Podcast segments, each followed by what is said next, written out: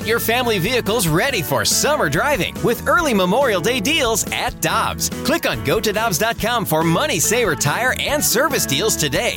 Dobbs, with 43 locations, real deals are always close by. Another day is here, and you're ready for it. What to wear? Check. Breakfast, lunch, and dinner? Check.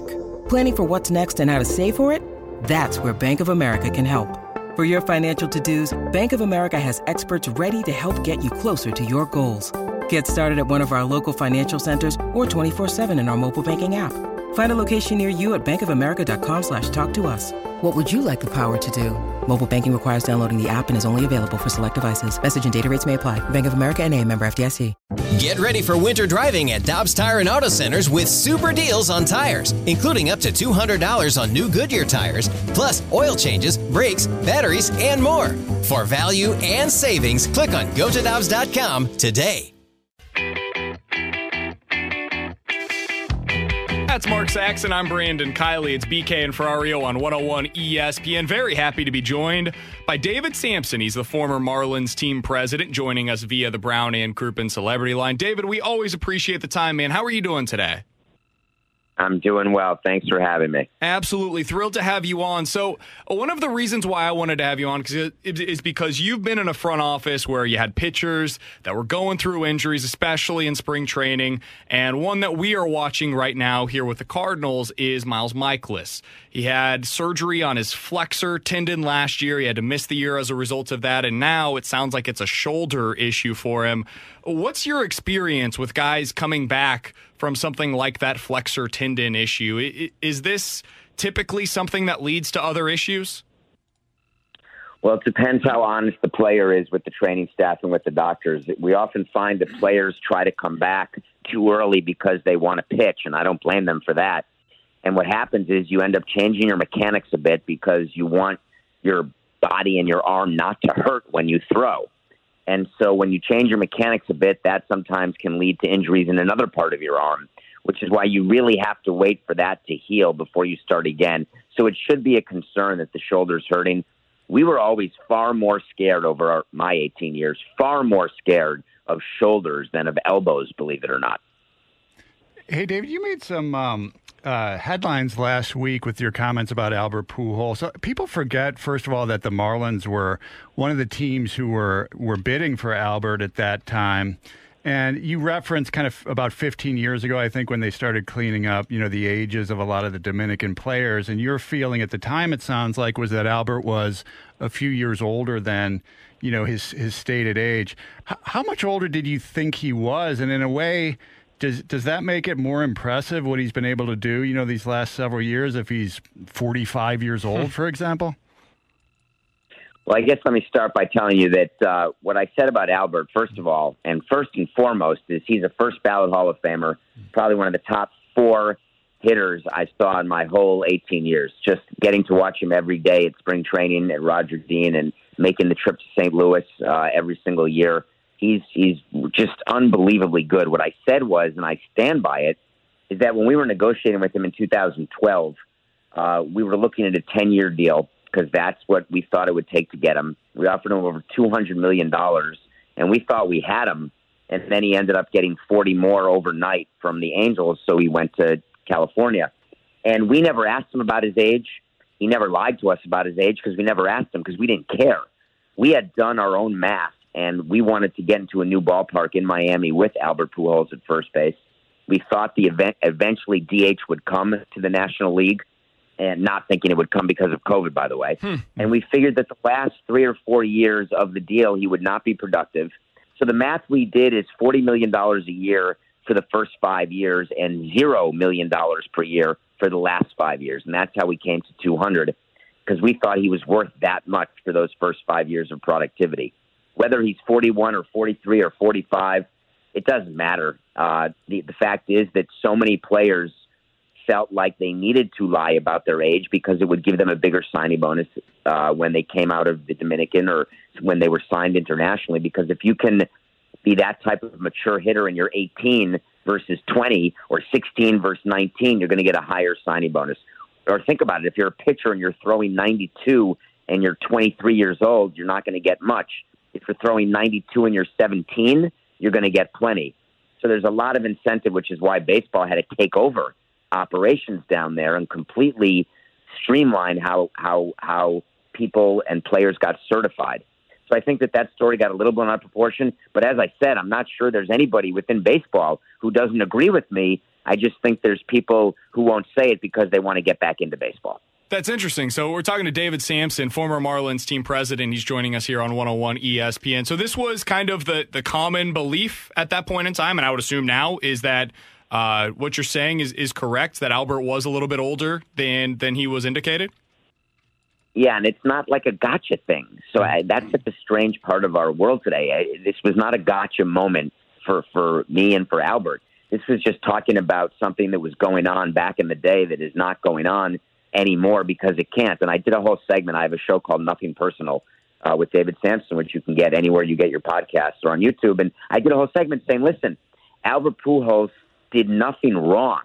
He played within the rules that existed at that time, and other players were doing it too.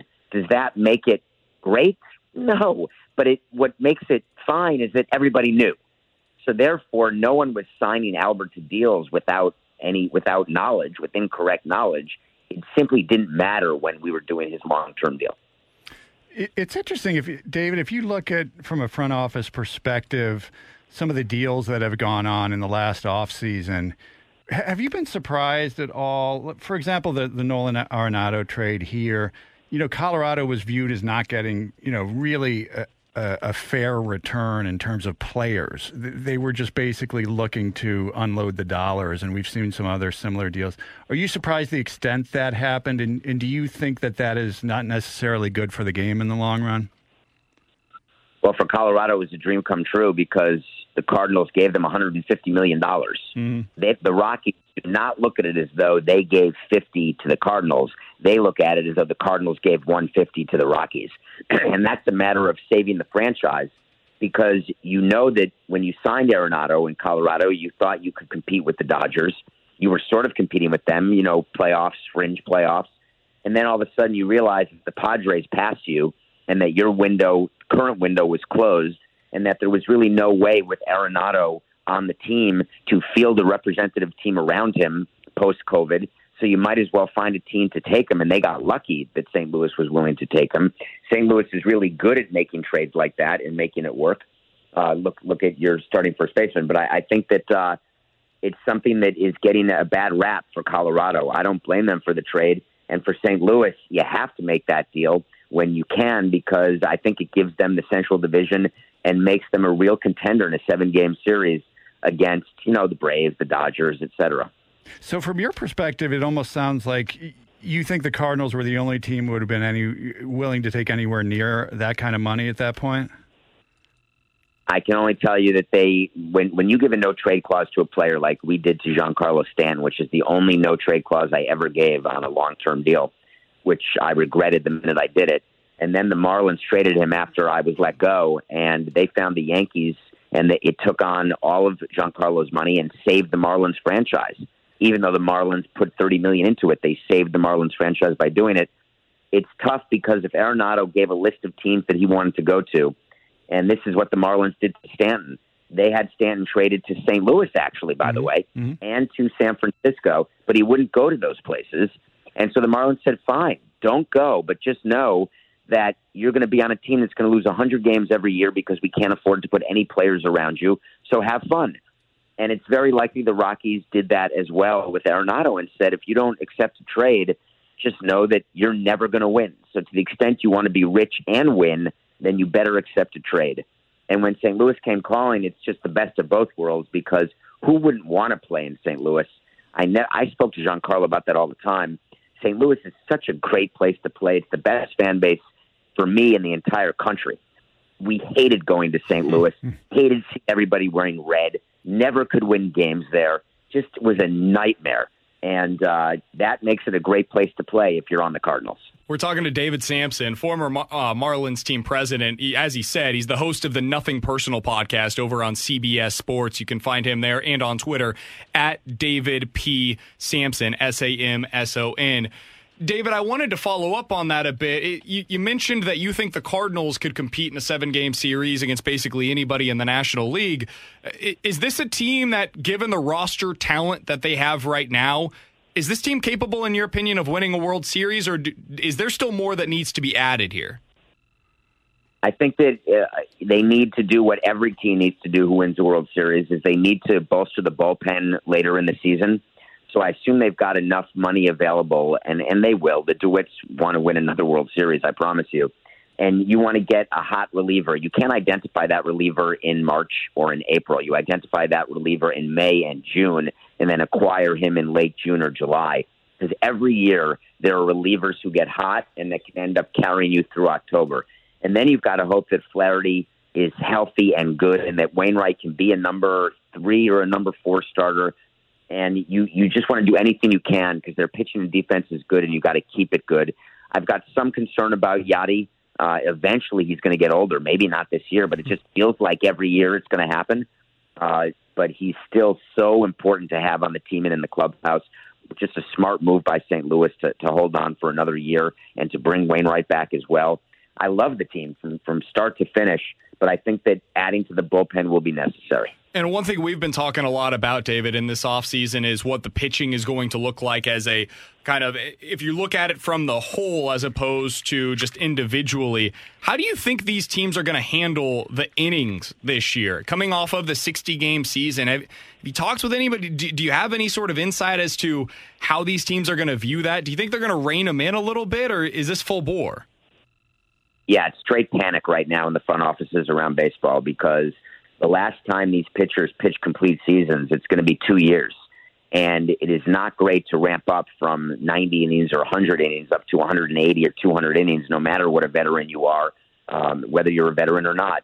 So I think that later on in the season, the teams that survive are going to be teams that have depth because there's going to be injuries on the pitching side. There's going to be injuries on the hitter's side and lack of performance because the hitters – when they get later in the season and they're starting to get to 400 at bats, let's say, they're just going to be tired. You know, they're not taking amphetamines anymore. There's only so much Red Bull and Cuban coffee you can have, and they just get tired. So I think the depth is going to matter a lot, and St. Louis has always been really good about that. And that's why I think their main competitor is the Dodgers because they've got so much depth. But uh, uh, that's that's what I'm looking for is how many pitchers get injured and which team gets the luckiest in terms of health. He's David Samson, former Miami Marlins team president. You can hear him on the Nothing Personal podcast with CBS Sports. David, always enjoy our conversations, man. All the best to you, and we'll talk with you again soon, my friend. Look forward to it. Have a great day.